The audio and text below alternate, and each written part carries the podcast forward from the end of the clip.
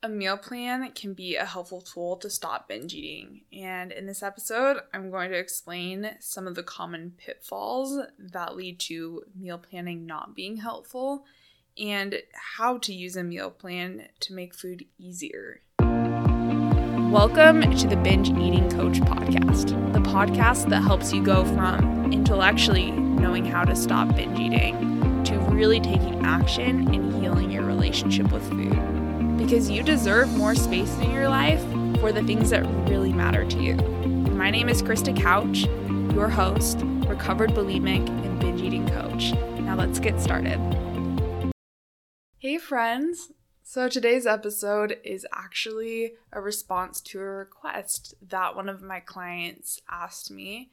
She asked if I could create a podcast about meal planning and how to use it in recovery and the common pitfalls that come up and basically how to use a meal plan to make food easier instead of more complicated and have that be a stepping stone to a much more peaceful, fulfilling relationship with food. And I love this topic because it's one of the main things that I begin my coaching with when I start working with a client. A meal plan is a great way to show you your brain and to show you where you might be keeping yourself stuck, where you might be avoiding things. A meal plan is basically just a tool to help you overcome buffering, which I've talked about buffering before, but basically, buffering is any time that you're avoiding your emotions. And food can be a really powerful way to do that. So, most of my clients come to me with this strong desire to be healthy, and we start that work by helping them overcome the ways they're keeping themselves stuck and the thoughts and emotions that are behind that. Because binge eating can be a way of avoiding emotions, and so can dieting. And so, creating a meal plan is a way to approach both of those things and take a look at how maybe dieting is also contributing to this cycle with food. I'm going to share a few tips for meal planning to help you make your relationship with food easier. When your whole life has been a cycle of binging and restricting, eating isn't usually viewed as easy. And that's where a meal plan comes in it's a stepping stone to an easier, more intuitive relationship with food, where you can listen to your body, listen to when you're hungry and when you're full. Sometimes my clients make some mistakes as I step into this, and that's what I'm going to start out with talking about those mistakes. And then I'm going to give you some tips that you can use to meal plan and create a meal plan that fits your lifestyle and that you can actually follow through with. So there's some signs that I see that a meal plan might not end up working and actually be a meal plan that can serve my client.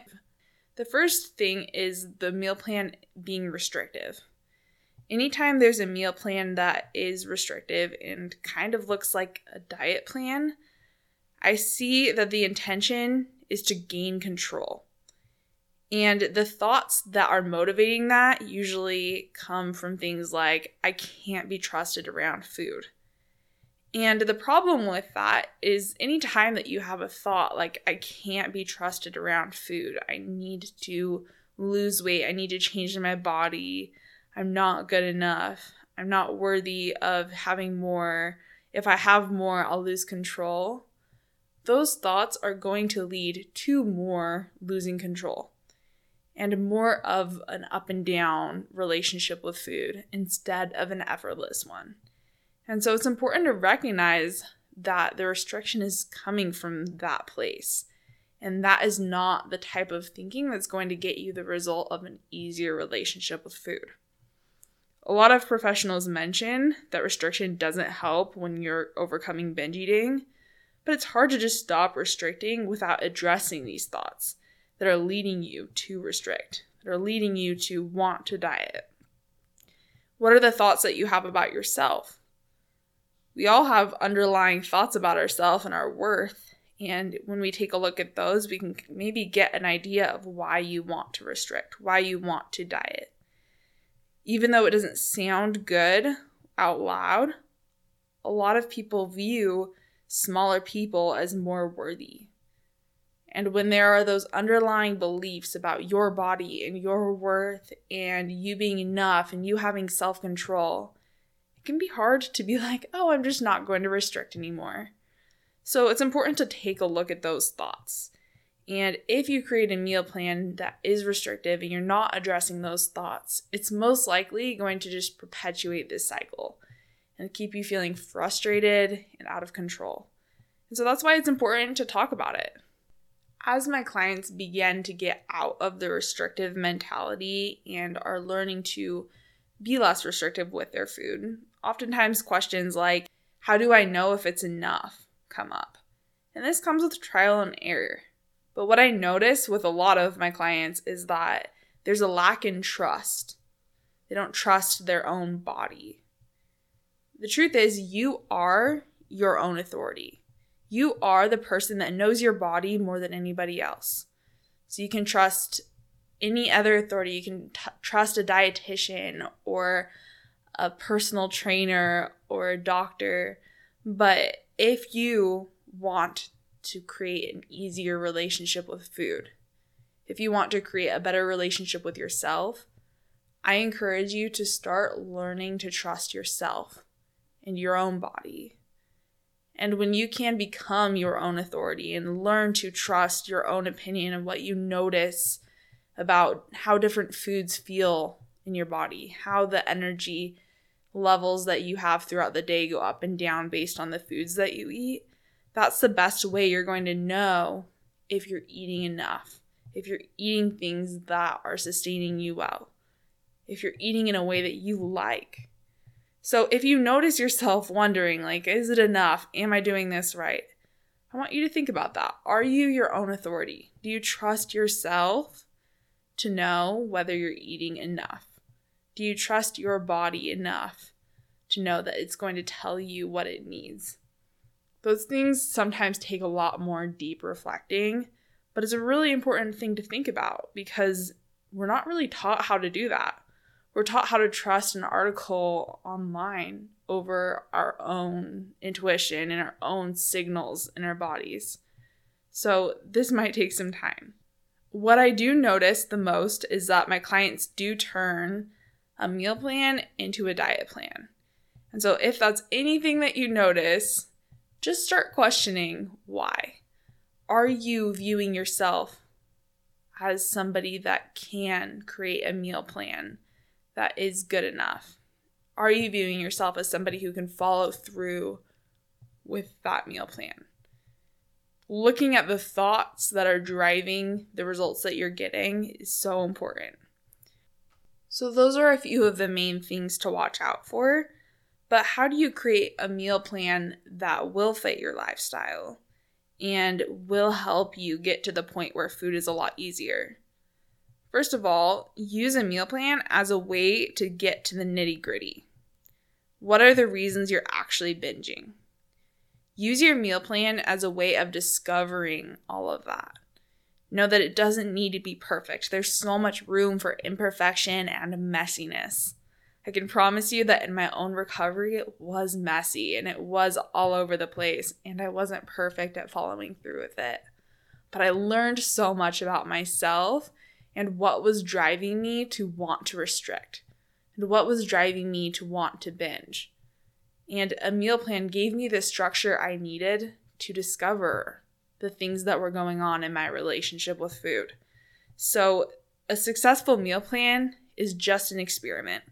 It doesn't need to be perfect, it doesn't need to look a certain way. It's just an experiment to get to know yourself better and to begin creating a better relationship with food. It's a way to begin trusting your body. Use a meal plan to begin noticing these things and start becoming more familiar with the signals that your body gives you in my own recovery, I began plan- by planning every meal and every activity for after a meal, and I realized over time that I could personalize my meal plan.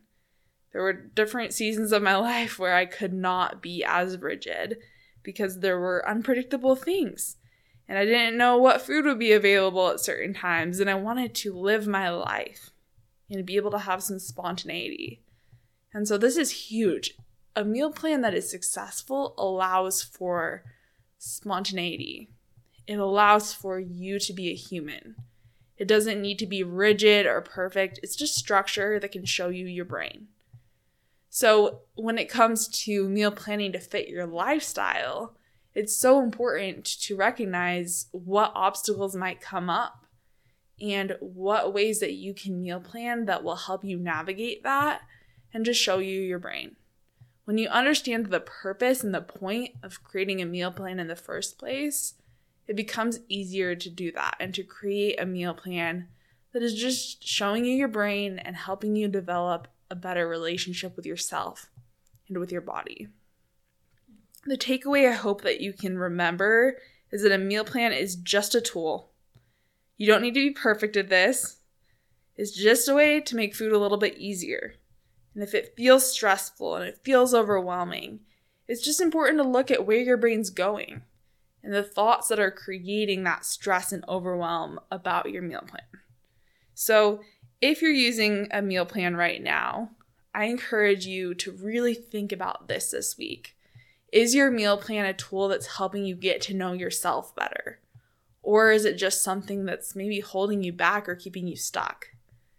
Any meal plan can help you achieve a better relationship with yourself and a better relationship with food if you begin getting curious about the thoughts behind it and the thoughts that are driving your actions.